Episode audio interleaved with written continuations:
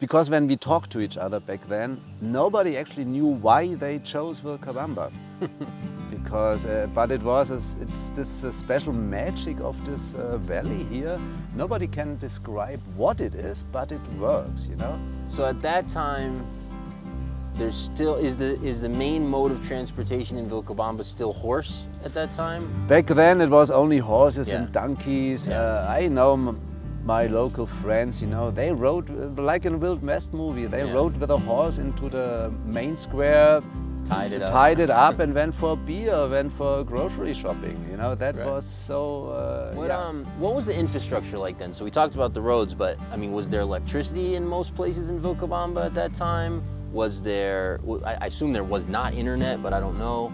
Um, what was that kind of stuff like back then? Yeah, the hotel we opened in 2001 and until 2001 we had no telephone number. We needed to wait six years only to get a number, but then we had no cable up here. so actually we never had a real phone up here. It was much less, there were no taxi companies. Uh, I still remember the first taxis when they started to operate. They were 30-year-old pickup trucks. You know, there were no regulation. It was impossible. It was really impossible uh, because you needed to walk around. You needed to talk to people in Spanish if they know maybe someone who is willing to uh, to sell. So, oh yeah. Let, let me just uh, give an anecdote on that. So even when I got here in 2013, Vilcabamba had a few real estate offices, who, and they had whatever inventory they had. But outside of Vilcabamba, anywhere around here, that's how you looked for property. Like you, you the taxi drivers might know. Yeah, very good Some store Yeah, owners yeah. might, some store owners might know. But basically, you just had to go into these towns and talk to people. And exactly as you said, if had to do it the old way, you know, because there was no way around it. And uh, but luckily, we only needed to look at a few places, um, properties uh, before um, we found an old farmer, and he was uh, the caretaker of that place here. We are sitting now. Uh, it's the passion. Yeah. You know, uh, I never would have thought that, but. Uh, because the idea of building a hotel was to sustain our life, yeah. But actually, we we like what we do, you know, and we do it now since uh, 23 years uh, with the hotel. I love to be around people, and it's so interesting. Yet. Hello and welcome back to an, another episode of Expat Life Ecuador. Jesse, joined today by Peter. Very excited for this interview. Peter is as close as you can get to an OG um, in Vilcabamba. He's been here considerably longer than I have, considerably longer than really most foreigners in this town. So Peter has seen more happen, can speak more globally over a longer timeline uh, to Vilcabamba and his life here than just about anybody. There's probably only a handful of people that that are still here who have been been here longer than he has. Um, Peter is the proprietor of Izhcayluma, which is a absolutely beautiful, in my opinion, uh, the best place to stay in Vilcabamba. It's a gorgeous sort of eco hotel, eco resort. Um, looks out over the valley as you can see we're sitting here sort of just up above the restaurant the restaurant also looks out over the valley we're just a couple of minutes out of town uh, has a pool and a, and a spa and a really a lovely place to stay it just it also just what i always tell people when they ask me and i'm i'm you know recommending them options i always just say it just feels great at Izhcayluma. You know, it just you kind of walk in here. You there's the no stress sign in the front, and you kind of feel it. You know, you just feel really good here. So, anyways, Peter, I really appreciate you taking the time to do this. And uh, Yeah, uh, thank you very much, uh, Jesse, and welcome back to Izhcayluma. I still do remember the day when you showed up at uh, our hotel the first time, only as a guest, uh, before you decided to move here. Um, yeah, we are here already since uh, 25 years now. I- 25 years. Yeah, 25 years. I came together with my brother and we decided to stay here because we fell actually in love with the valley. So we um, uh, yeah, it was almost love in the first sight. I arrived um, at Vilcabamba. It was this magic light around 5:30, 6 p.m. Uh, they call it here Sol de Venado. Uh, sun of the deer and that uh, gives a special touch to the valley. It puts it into different colors, very soft, a little bit like in Africa it seems then uh, when the sun sets. So, and I saw the first time the Mandango mountain. I don't know in the camera if you can see it, it's just behind us. Yep. It's like our sacred mountain uh, for Vilcabamba. And I saw the mountain the first time and I simply had a feeling, a gut feeling. It felt like coming home. It was like, wow, that is the place uh, I'm looking for. And that even without knowing the place, you know, I was just entering the first time. And that was, yeah, back in 97. 97, wow. So obviously a ton has changed since then. I definitely want to get into that stuff, but let's jump back a second just so people get a sense of kind of who you are. So you're German by by birth, by it's by, not my fault. By yes, origin. Yeah. so so you're in. Talk a little bit about what your life was like prior to to Izhcayluma and Vilcabamba. Were you in Germany? Were you traveling? Um, yeah, I was born in Germany, uh, better said in Bavaria, a little bit north of Munich. Uh, Munich very famous for the Oktoberfest, you know, the beer drinking guys with lederhosen, that's us, yeah. yeah. And actually I, I liked Germany until today. Uh, so I grew up there and um, I don't want to talk too much. Um, so in the age of 20 I did my first backpack journey uh, and it led me to Mexico. Um, it was very randomly, only because a, a, work colleague of mine invited me to come, and yeah, so I joined him. But it was the first time that I uh, got into touch with the Latin American mentality. And that's for me how I always describe it. It's the mentality of mañana. right, right, Yeah, uh, because mañana means tomorrow. And that simply is uh, people here not only in Mexico, also in South America, here in Ecuador, they take life a little bit slower. Yeah. And that was actually the opposite of Germany because, uh, as you guys know, Germany is famous for being punctual. Uh, and actually, I was always like, okay, I think that it's more my culture here, the Latin culture with a manana uh, mentality. So yeah, with 20 I fell in love also with the mentality of them, as I told you. Uh, but I was 20, I was young, I had no money, and, but uh, there my first dream arose, and that was uh, to open a beach bar at the Pacific uh, coast of Mexico. You know, I was young, you know, I wanted yeah. to party, and uh, yeah, uh, like many, many other young guys too, I guess. So I went back to Germany and then I joined a German Navy actually. You know, for four years I was a soldier. I was a sergeant on a German minesweeper. What years was that more or less? Uh, that was, I was in Mexico in uh, year 90 okay. and then I joined the Navy from 91 till 96. And um, in my mind, I always followed the dream that I wanted to go to Mexico, but I also knew that before I make the move and the decision, I uh, need to speak Spanish. Because for me, uh, it's, uh, it's a very logical step if you really want to go and live in another place that you want to be a part of the, um, of the local community. So, and uh, interaction language is one of the most important things. So I decided I would start in Argentina in South America and travel one year through South America. Uh, and during that journey, uh, studying Spanish, learning Spanish.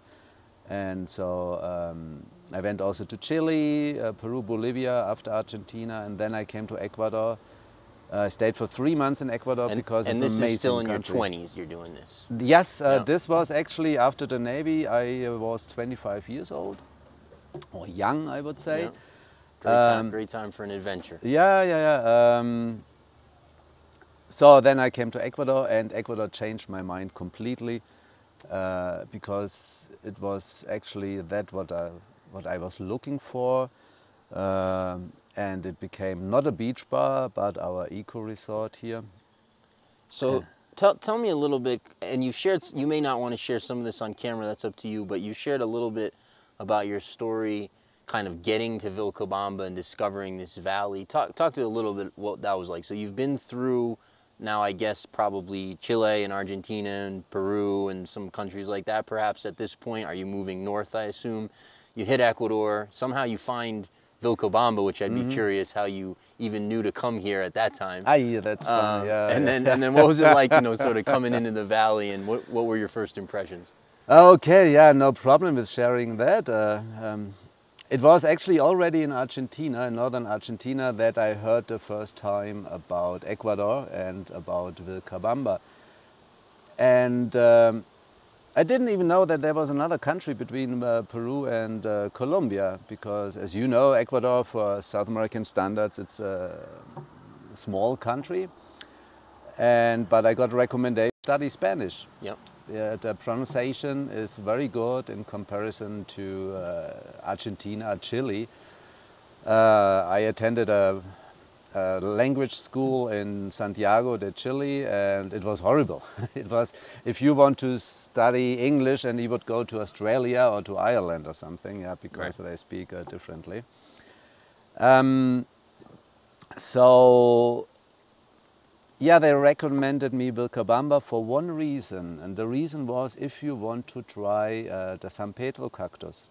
Uh, that's a psychedelic uh, drug, or they call it nowadays plant medicine. And I've never ever in my life did drugs. Uh, when I smoked something, I always fell asleep. So, but it seemed uh, very interesting what the stories, what they told me about, what happens during those ceremonies. And that was actually uh, the main reason I came to Vilcabamba.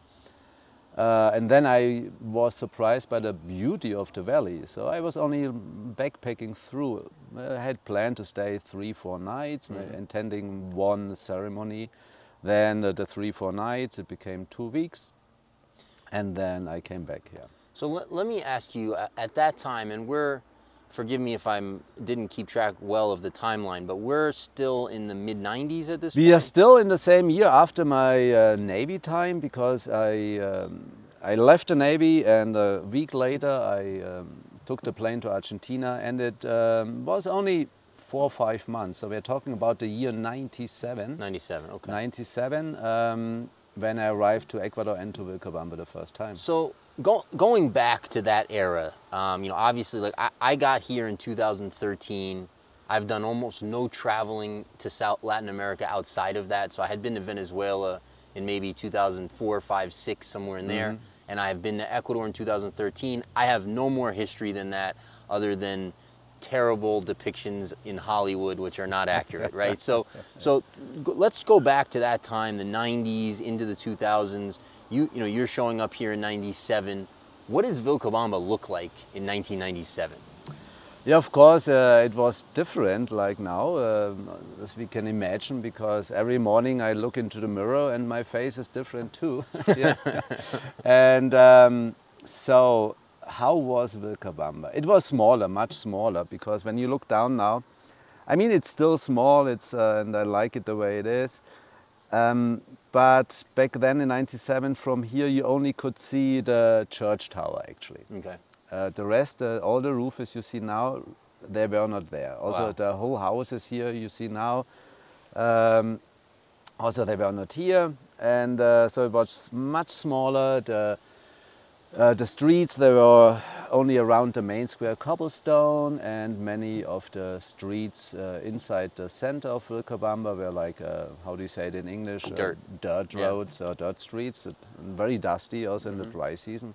That has changed uh, to the positive. Um, also the transportation, there was uh, only um, buses uh, going between uh, Vilcabamba and Loja, our uh, capital Was of the was Loja that province. was the Vilcabamba Loja Road still dirt at that time? No, no, that was, was uh, paved. that was paved. That was Okay. the new road, and uh, so we were one of the earlier uh, foreigners living here. I, uh, the, I think when we arrived, there were maybe um 35, 40 foreigners living already. 35 already. or 40 at that 40 time. at yeah. that time. How Uh, many? Just out of curiosity, do you know how many of them are still here? And you know, Gavino is still here. Yeah, sure. Uh, some of them they died actually. Right, of course, Um, yeah. You know, uh, Greg, for example, the book exchange, and we all knew each other. You Right, know, and right. also the, we all spoke Spanish in between each other. Felicia is still here, Yeah. so I would say from the older, the, yeah, still 15, 20 are still around here. Yeah. and there's one uh, interesting thing, uh, like I want to, or how I would say it, interesting. Because when we talked to each other back then, nobody actually knew why they chose Vilcabamba. because, uh, but it was, a, it's this uh, special magic of this uh, valley here. Nobody can describe what it is, but it works, you know. I can see it with my guests here at the Eco Resort. We had just an example. They they're leaving today, um, Belgium filmmaker and componist uh, for music. They arrived the first day completely stressed and a little bit pissed uh, from the flight because also New York was too stressful. So the first uh, two days they were really uh, not very pleasant people, I would say. uh, and then uh, the magic of Vilcabamba and Izhcayluma started to work and now they are leaving. They have a smile on their face. They are completely relaxed. They actually don't want to leave, right. but work is calling. So that is this special magic of Vilcabamba nobody can, uh, can explain. Um, so because there's no special reason I chose Vilcabamba. It was really only you can call it intuition, gut feeling, yeah. Yeah. So at that time, so the road was paved Loja to Vilcabamba, but then I believe it kind of ended yeah, the, at Vilcabamba. Yes, it wasn't. Yeah. It was uh, paved uh, until the center of Vilcabamba, and then it ended. Also here, passing by the eco resort here is it was only a small dirt road, and time was different back then because we had no watches or something and there were only two buses a day going down to the south because south of Vilcabamba, as you know, is the Peruvian border. And uh, so we had only two buses a day and I still remember asking my brother, um, hey Dieter, do you know what time it is? And then, yeah, it's not nine yet, I couldn't hear the bus. also the valley was so quiet yeah. and the night sky, unbelievable. I yeah. fell in love with the southern hemisphere night sky. It has, I think, in my opinion, the double or triple amount of stars like it in the northern hemisphere. It seems that way to me as well. Yeah. yeah. that's interesting. So the uh, the Milky Way, it's so bright here. No, no, it's excellent. Yeah. Yeah. Um, also back there in '97, um, life is always challenging, as I say. You know, um, and also back in the days there were challenges. Uh, because uh, Ecuador and Peru, they were actually enemy countries, right. and they signed uh, the peace treaty only in the year 99. So that was in 99. Okay. Yeah, and that and was right after that the currency collapse. Yes, then we had a hyperinflation. That's true. What was that like when you? I guess you lived through that here. What? what yeah, what uh, we came here in the Sucre. That's the name yeah. of the old currency, and again, you know, I, it was interesting. You know, for me, also a reason why I left Germany. It seemed too boring, mm -hmm. too organized. uh, everything was functioning well. Um, so when I came to Ecuador, it was everything was an adventure. Yeah. I mean, there were, you can call it problems. I saw it as challenging. I was like, wow, that's great. Here's always something going on. You know, we have volcanoes, sometimes we have uh, earthquakes. Thanks God, not here in Vilcabamba because I don't know if you know, but uh, so far since the Spanish came to Ecuador, uh, there's not one reported earthquake for Vilcabamba. We can feel it when it shakes in other parts, but not here. The epicenter never was here in Vilcabamba. Yeah. So, but something is always going on. And then we had uh, strikes, uh, we had um, military coups, we had political coups. Uh, the first time when they throw, threw out our president, my mom called from Germany. Wow, wow, Peter, in the German news they're saying that uh, Indians are marching to Quito. Are you fine? And we didn't even know that because we had no news in Vilcabamba. wow. yeah, so I always saw it as a challenge, you know, more like, wow, adventure, something yeah. is going on here. So at that time, there's still is the is the main mode of transportation in Vilcabamba still horse at that time? Back then it was only horses yeah. and donkeys. Yeah. Uh, I know my local friends, you know, they rode like in a Wild West movie. They yeah. rode with a horse into the main square, tied it up, tied it up, and went for beer, went for grocery shopping. You know, that right. was so uh, yeah. So if I wanted to go then at that at that time, if I wanted to go to Yangana, for example, or Quinara, um, I could do that in a car on a crappy road or I needed to get on a, a horse or a donkey? No, no, you the, the road was already there. It was Okay. a dirt road. But uh, also back in the days, uh, yeah, a four-wheel drive uh, it's, was always a good idea. And actually it's a good idea until today, Sure. you know. Because uh, in the rainy season we do get some landslides and the four-wheel drive, not only here in Vilcabamba, but in the rest of Ecuador too, twice it saved my life, I want to say. So Ecuador, yeah, Ecuador had, I forget the number, but it was something like six or seven different presidents essentially in the 90s um, because they kept having coups. They kept having basically the people march on Quito and they stay there until the president resigns. So we had something like six or seven of those through, I guess it was through 90, oh no, I'm sorry, 2006, right? Yeah. So it was through 2006. So I don't know if that started in the mid to late 90s and then went through 2006. I guess you would have been here for almost all of that. time. Yeah, yeah. Uh, it was like every uh, one and a half years we had a new president here. It was a crazy time. Um, yeah, they are very fast in throwing out uh, their presidents when they don't like them. And it, we came in 97, they threw it, I just crossed the border from Peru when they threw out Bucaram, that Yeah. was the first president I knew. And uh, then we had Alarcón, uh, Alarcón, then we had uh, Mahuad, then uh, Noboa, then Gutierrez, uh, then Palacios. So I know six presidents in, uh, in a time lapse of seven years. Yeah, right. right, and that led up into 2006 when Correa came to power. Yeah. And then we've had relative stability since then. Still a couple of uh, uh, what they call kind of strikes here, but are really road closures and demonstrations. But nothing in comparison to the old days Right. before Correa came into power, because it was almost normal that once a month or every three months at least, uh, that we had major strikes here and the whole country was shut down Oh, wow. uh, by taxi drivers, by bus drivers, uh, by teachers uh, striking or indigenous. Uh, Yeah, and that's basically basically some portion of the population asking for change of one kind or another from Yes. from the government. Yeah. Um, which is interesting. It's so different than where we're from, right? Where the people don't have that kind of power back home to affect change in that way, but they do here, which is which is different. Um, a little bit to Europe. I know uh, France, for example, they are Yeah. more powerful. Their people are more, uh, I don't know the word in English, but they go to the streets. Yeah. The Germans, they are a bit lazy, you know, and they are a bit more like ob- obedient to their uh, government. But I guess even in Europe or in the States, we could uh, make change of that. if we would move uh, ourselves, you know, and do it. So what? Oh, sorry, I didn't mean to interrupt. you. No, no.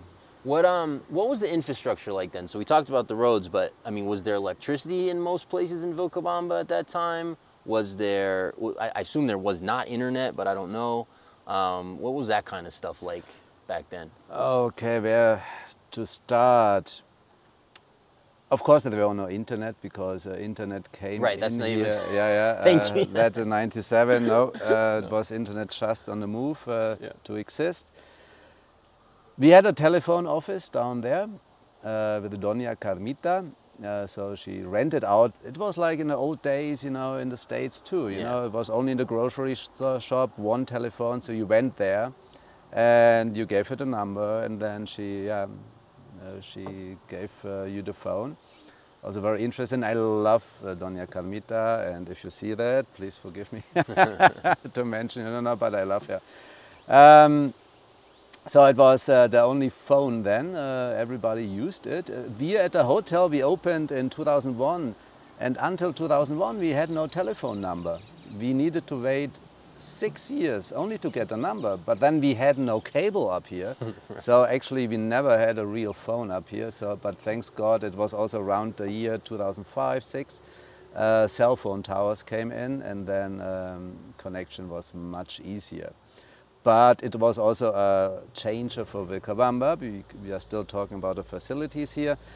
Uh, the post office, uh, we only uh, got uh, letters once a week You know, I always say that uh, the postman went to Loja with his donkey and came back, you know, and then he simply put it handwritten on a piece of paper, wrote it down and put it on the window. And once a week you went down and, yeah, to see if you have a letter. So it was also, it felt very romantic to me. yeah, absolutely. Now, at, so we had no grocery stores like now. We had two, three small tiendas. Uh, there were for example, restaurants, there were only Doña, um, you know, uh, Berta, Berta was there, were two, three uh, simple eateries, La Terraza at the main square, that you know, that was wow. actually the first uh, restaurant uh, like uh, with a Mexican food what, uh, which opened.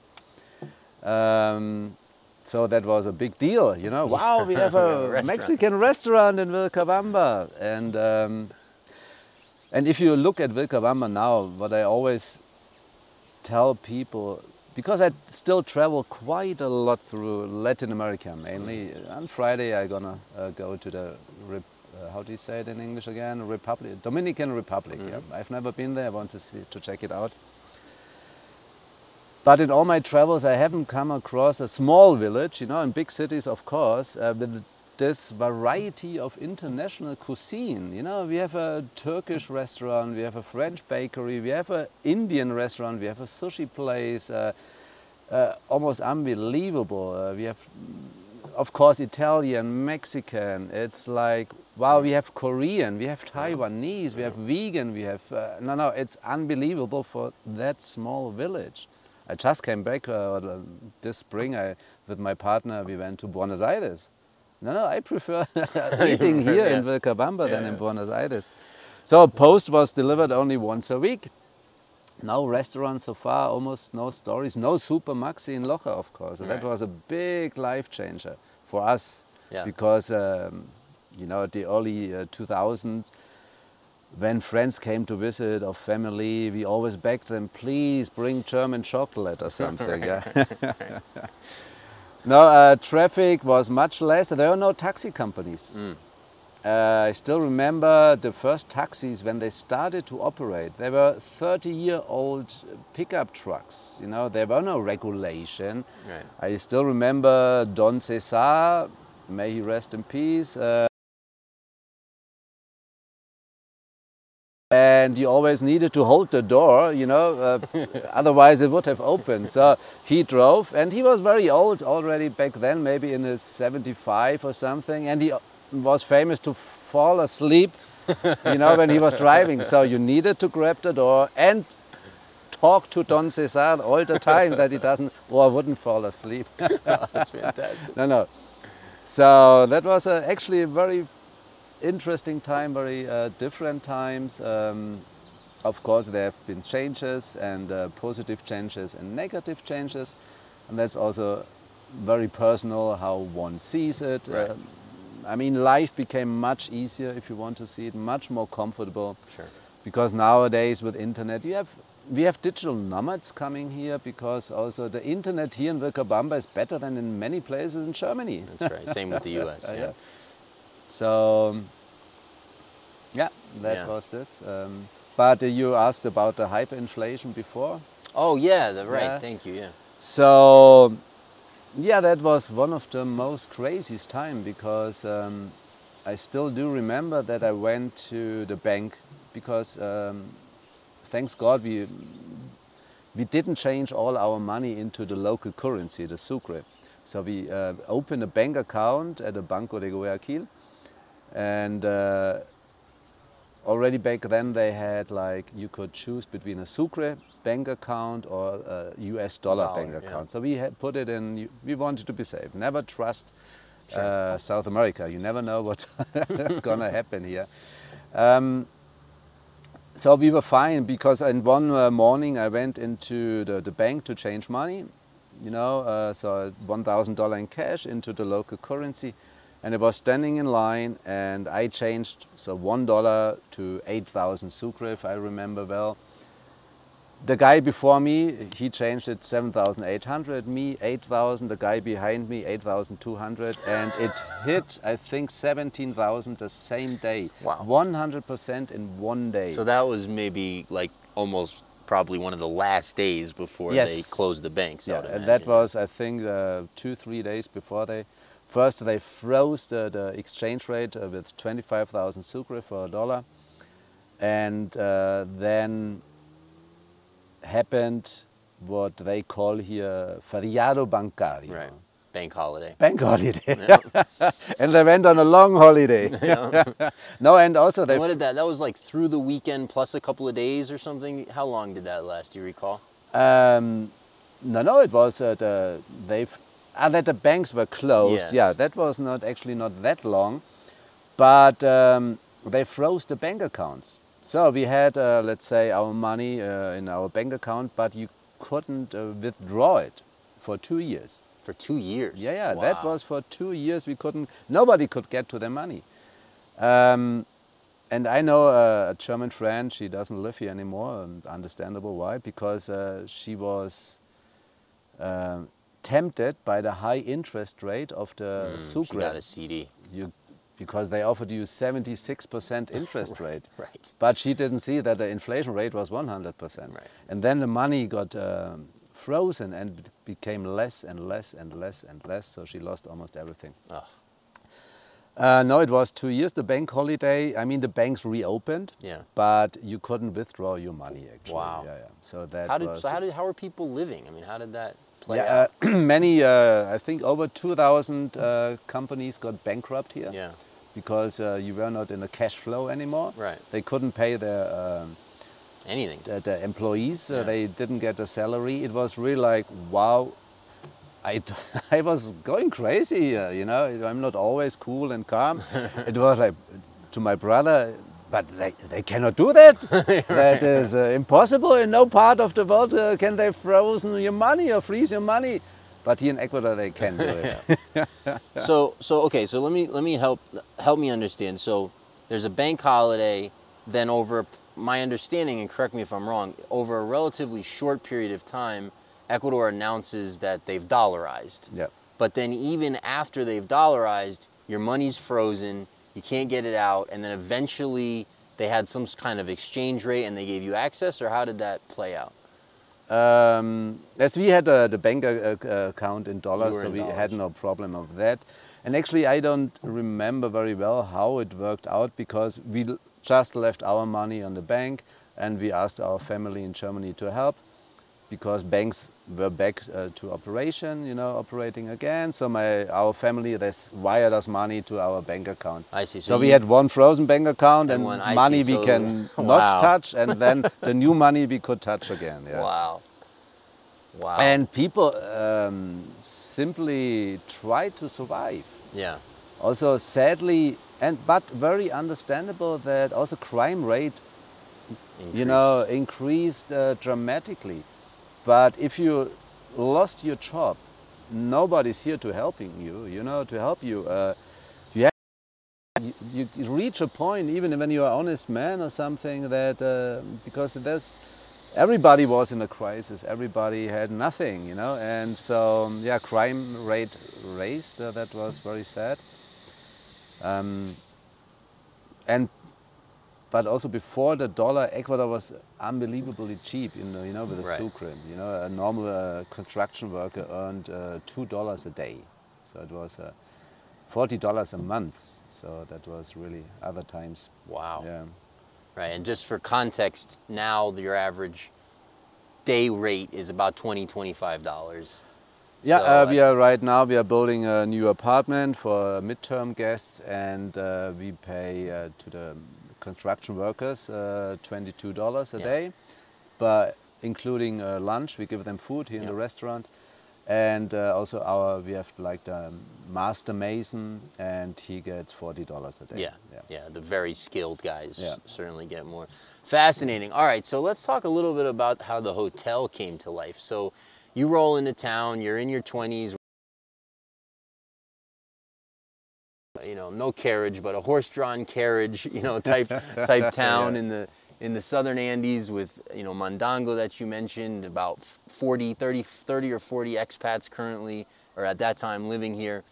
What gave you the idea to, to, to do the, the, the hotel and talk a little bit about that story? Yeah.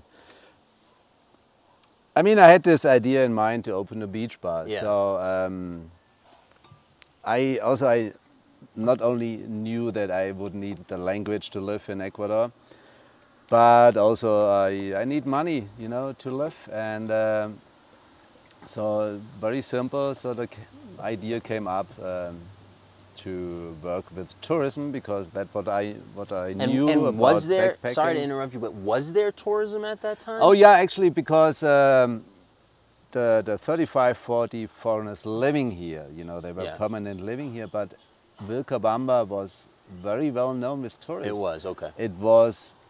We had more tourists back then than nowadays. Many, many oh, more. Oh, really? Yeah, Wow. yeah. We had. Was there a? Did they have the airport then? Could no, you no, it was not the airport. It was backpackers. You know, It was mostly back- adventurous people who were backpacking South America, Yes, yeah. So it was on the route, on the Gringo Trail, as they call Oh, it. I see. Okay. So it was on the Gringo Trail for backpackers crossing into Peru or coming from Peru. So then the, the type of tourism then has changed. I Yeah, that has imagine. changed, Because there's yeah. still backpackers, but they're not the majority. no, not anymore. yeah. And so at that time, it was basically solely backpackers. It was, uh, yeah, average age I would say was 25 or something. Um, you hardly could see anyone above uh, 40 years or something. Yeah, it was really only the backpackers. But there were average, I would say, of uh, 150 backpackers here in the whole valley.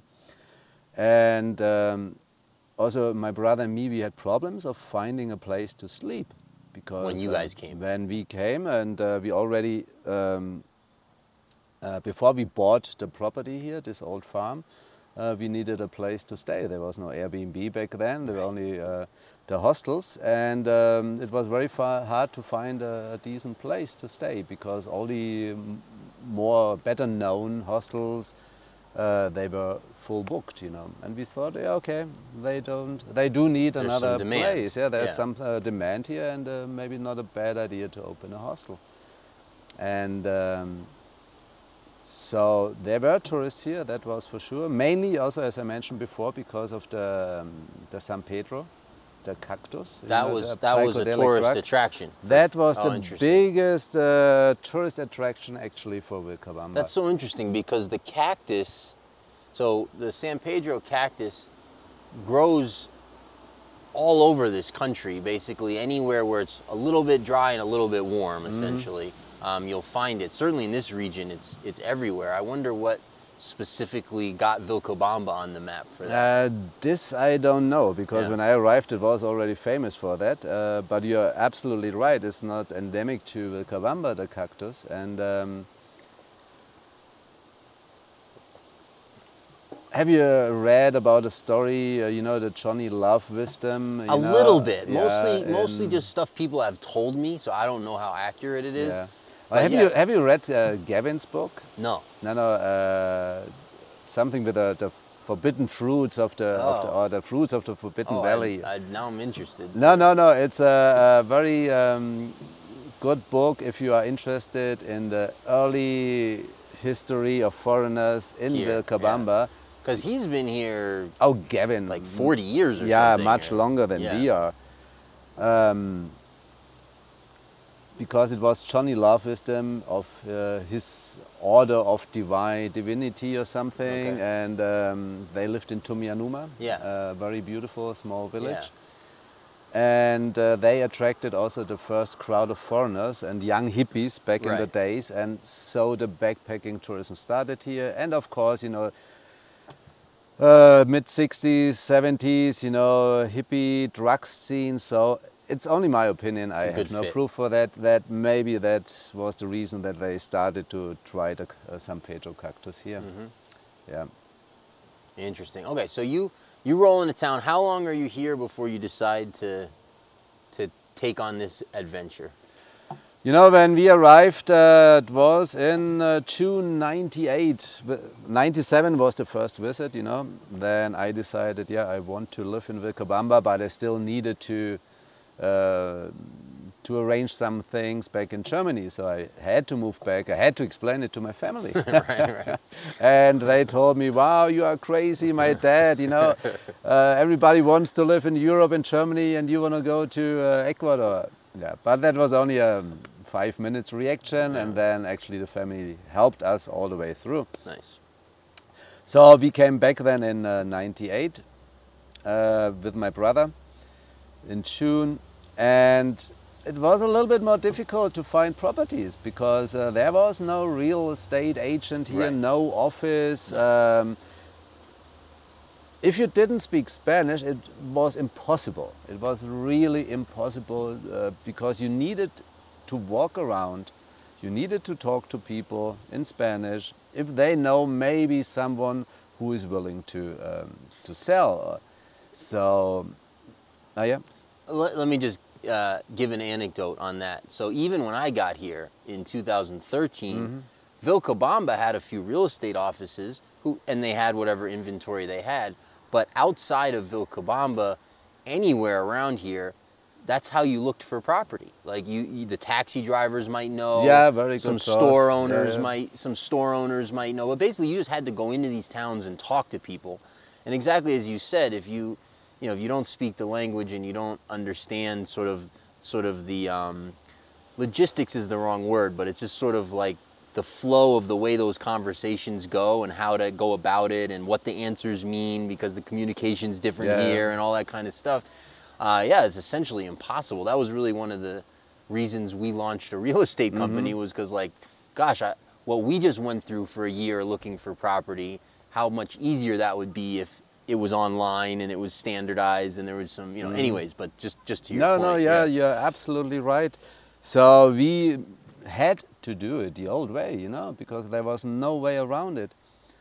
And uh, but luckily, we only needed to look at a few places, um, uh, properties uh, before um, we found an old farmer, and he was uh, the caretaker of that place here. We are sitting now. Um, and he was only the caretaker. The lady actually was the mom of uh, Patricio Vivanco. You know him, Sure. I guess, because that's the guy with the tennis court over there. and uh, so his mom was the owner. He was the um, former finance minister also Mm-hmm. of Ecuador.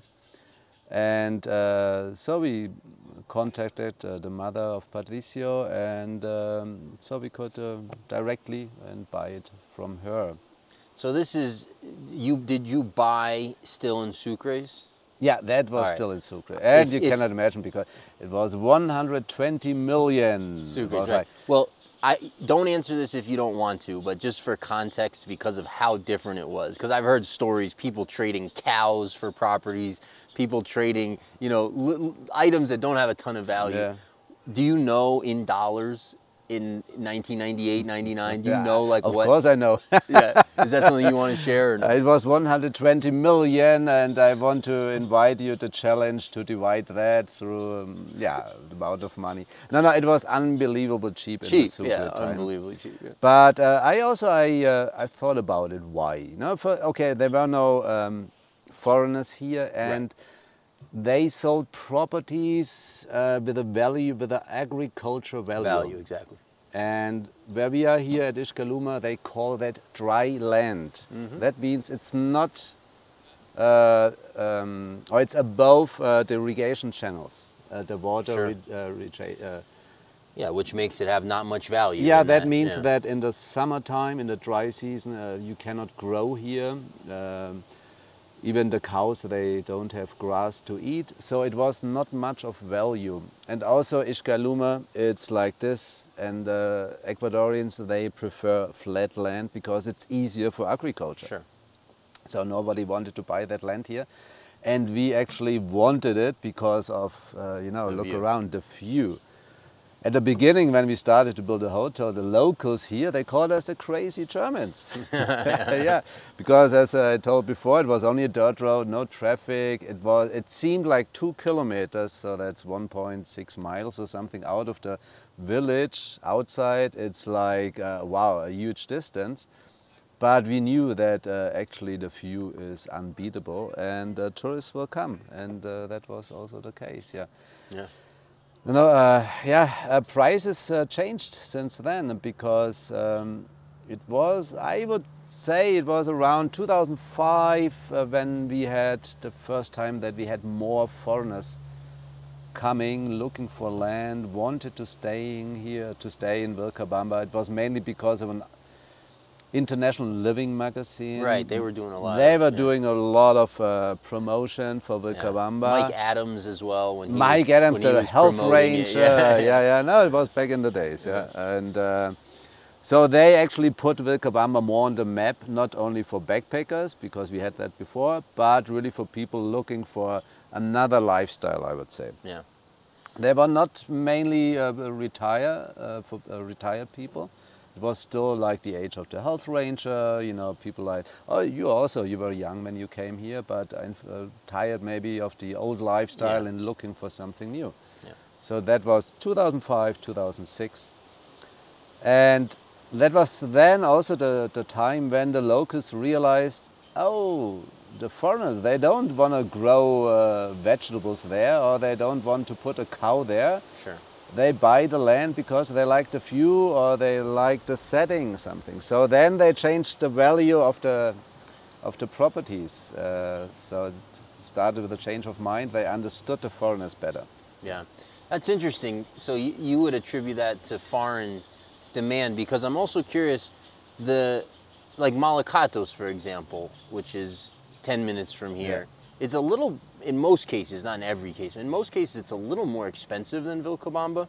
Um, and I, you know, I've always attributed that to the demand coming out of Loja because there's not a ton of foreigners, obviously, very few foreigners in, Yeah. in Malacatos. They tend to focus in Vilcabamba.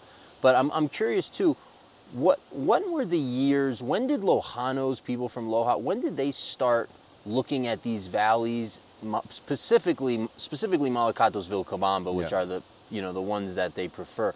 When did they start looking at these valleys as residential valleys to have second homes? Because I know going back probably, I mean, certainly to the time you came, and probably for some years thereafter, these were still largely agricultural valleys. Um, Malacatos was mostly sugarcane. Yeah. I know at one point Vilcabamba had sugarcane, but I know Vilcabamba also did a lot of corn and beans and even wheat and tomato, different things like that. Um, at this point, there's still some agriculture here, but as you said, the land is is priced for residential use for the most part. Um, but I always attributed that to Lojanos, with with expats playing some some small role kind of in the market. But when did that? When did Lojanos start start coming out in large numbers for weekend homes and all that kind of? thing? Yeah. Um, also, in my opinion, I think you are not wrong. Also, uh, the influence of the of the Lojanos, um, the, pe- uh, the people from Loja, but they have, in my opinion, uh, much more influence in Malacatos. Yeah. Why do they choose Malacatos? It's closer to Loja. closer, yeah, yeah. You know, you say 15 minutes or 10 minutes that's right. driving time. It's closer to Loja. The temperature is maybe one degrees even warmer than here in Vilcabamba. So if you live in Loja and you want to build a weekend house, a holiday house, so Malacatos makes much more sense. Also, that's the reason we have less Lojanos here in Vilcabamba. It's Sure. simply the driving time. And uh, for example, me, I didn't know that Malacatos is uh, more expensive than uh, Vilcabamba. Yeah, the land prices tend to be slightly higher, not in all cases, but certainly like around town, close Mm-hmm. to town, anything that's relatively close to the main road is ex- more expensive in Yeah. Malacatos. And that's uh, due to the, the Lojanos. yeah.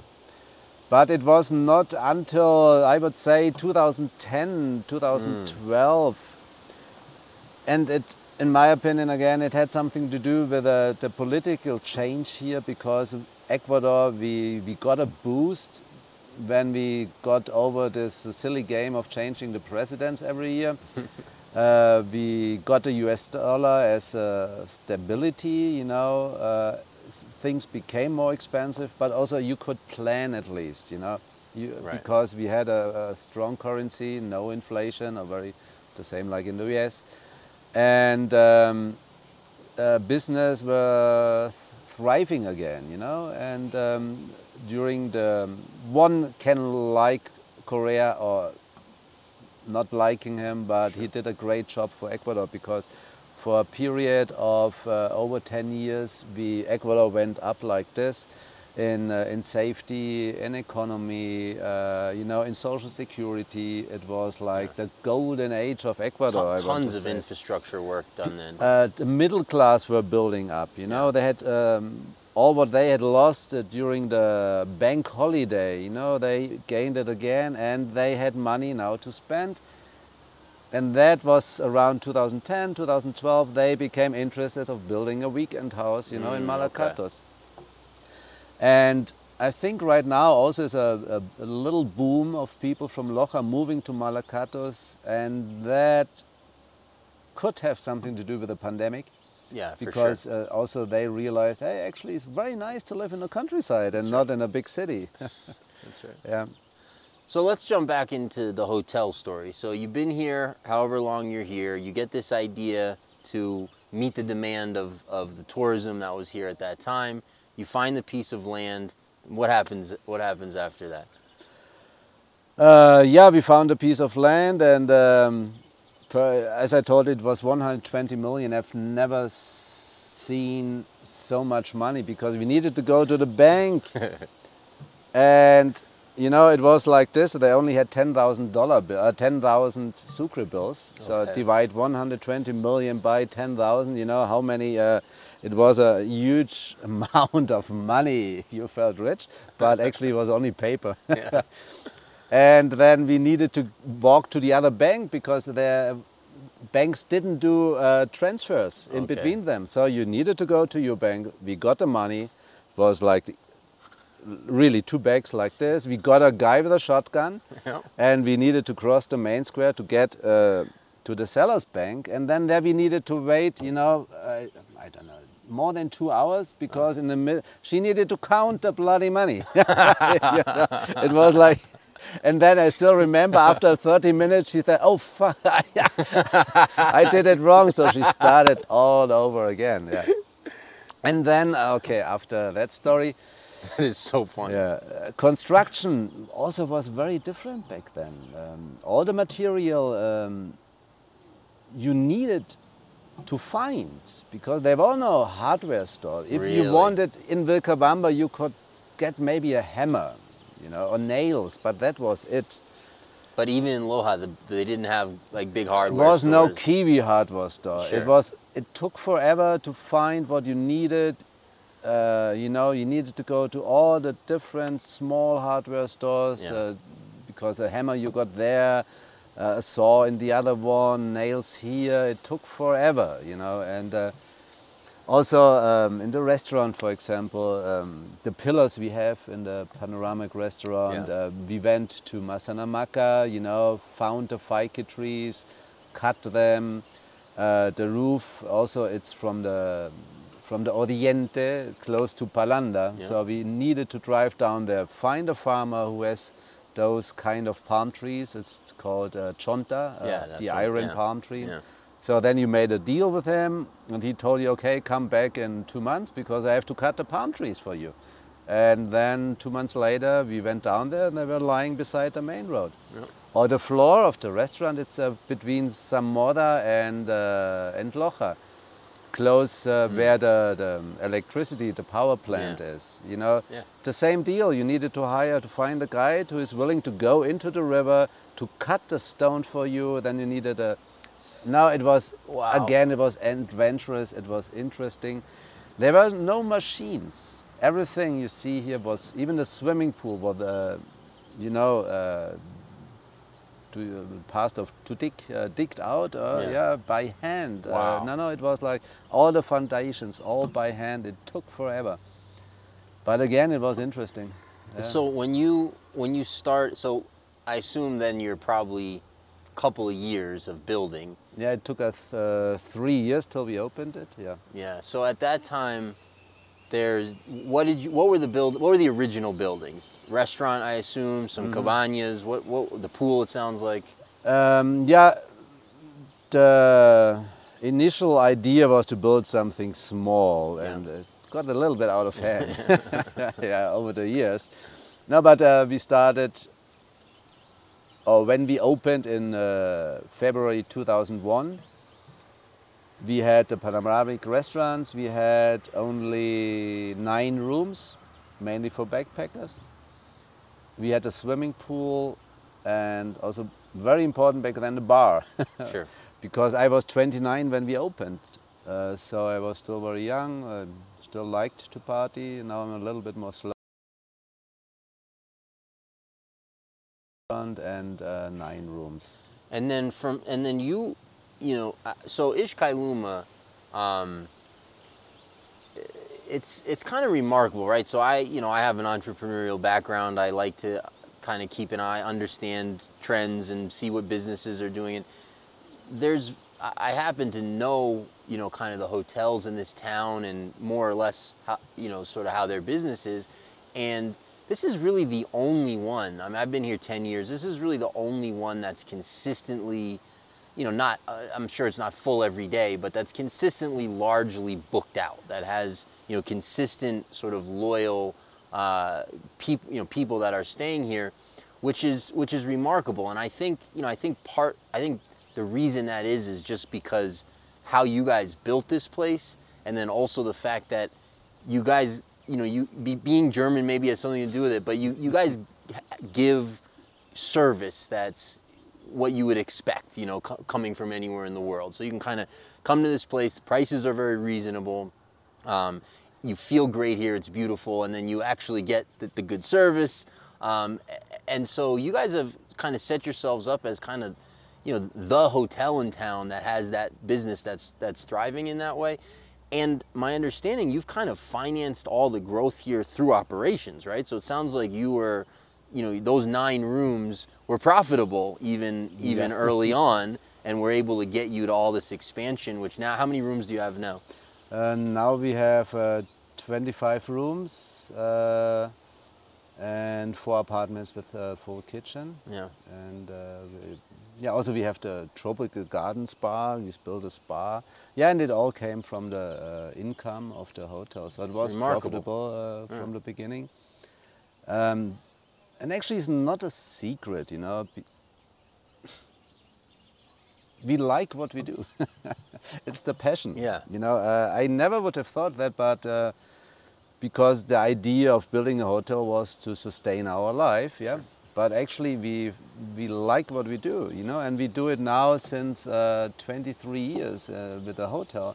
I love to be around people, and it's so interesting. We get uh, guests from all over the world, you know, not only the States or Canada. We have also Latinos here. We have from Europe. Uh, we have China here right now, a couple. We have Australians. We have, you know, and we have not all only the, the different countries, also the, the range of ages or generations even. Because we have young backpackers as young as 18, 19, but also we have our um, guests that range from also 75, 80 years old. And they mainly they, they like it because it's like a, a meeting point of generations to interact and uh, to get to know each other. Yeah. And um, that makes life interesting here uh, and we don't get tired of it because you always meet new people yeah. and hear new stories. And uh, we simply yeah, have passion for what we do. And I think whatever you do in life, you know, you should do it with passion or don't even start. You know, Absolutely. you should you should enjoy life. Um, so now you know you you've you've kind of you know lived much of your adult life here. Uh, I know you travel a good amount, but you, this has been your home base now for a long time. Mm. Um, what what keeps you here at this point? I mean, you've lived through so much change. Like this is not the little valley you came no. into at that time with horses and people tying up their horses in town and the road ending here. You know, that it's not that place anymore. It's even, you know, in the 10 years I've been here, it's grown dramatically. Um, I would say that's increased even in the last four years, three, four years. Yeah. You've seen a kind of a boom in development, which a slow boom. It's mm-hmm. an Ecuador boom. It's not a states boom, yeah. but um, what, what keeps you here, you know, after all these years? it's a very good question because I don't know.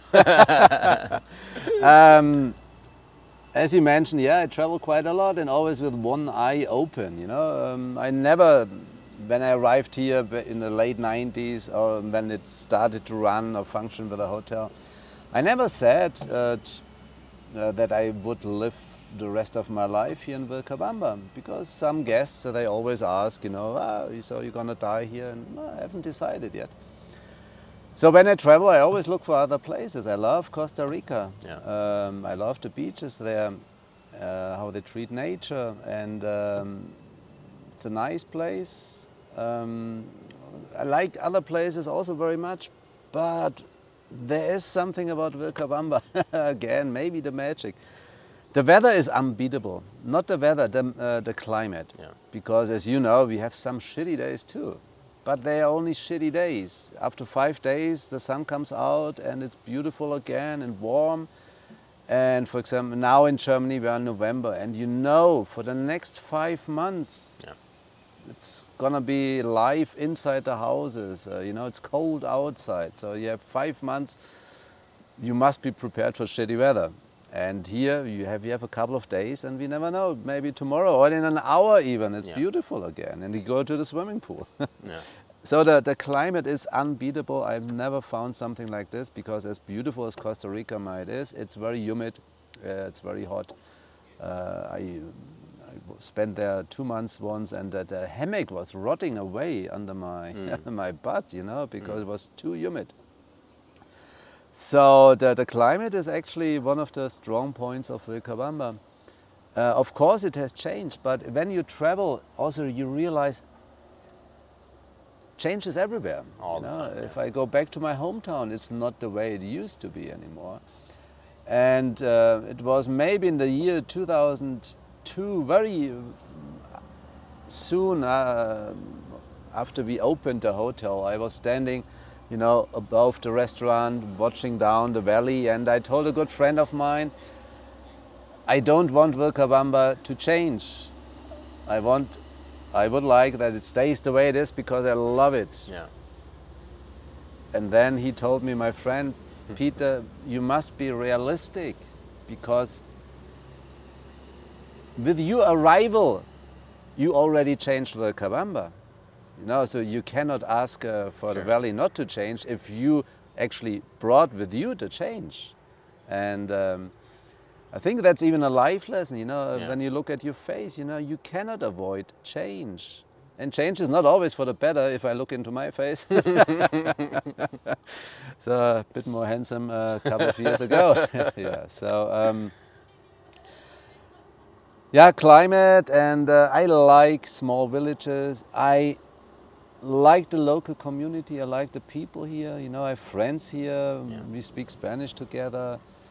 Maybe I'm getting too old, you know, if to start over, to start freshly new in another place. And um, no, actually, life is good here. Yeah. you know, and uh, some of the changes, as I mentioned before, are positive Sure. because we have so many good restaurants now here. We have uh, uh, grocery shopping is easier.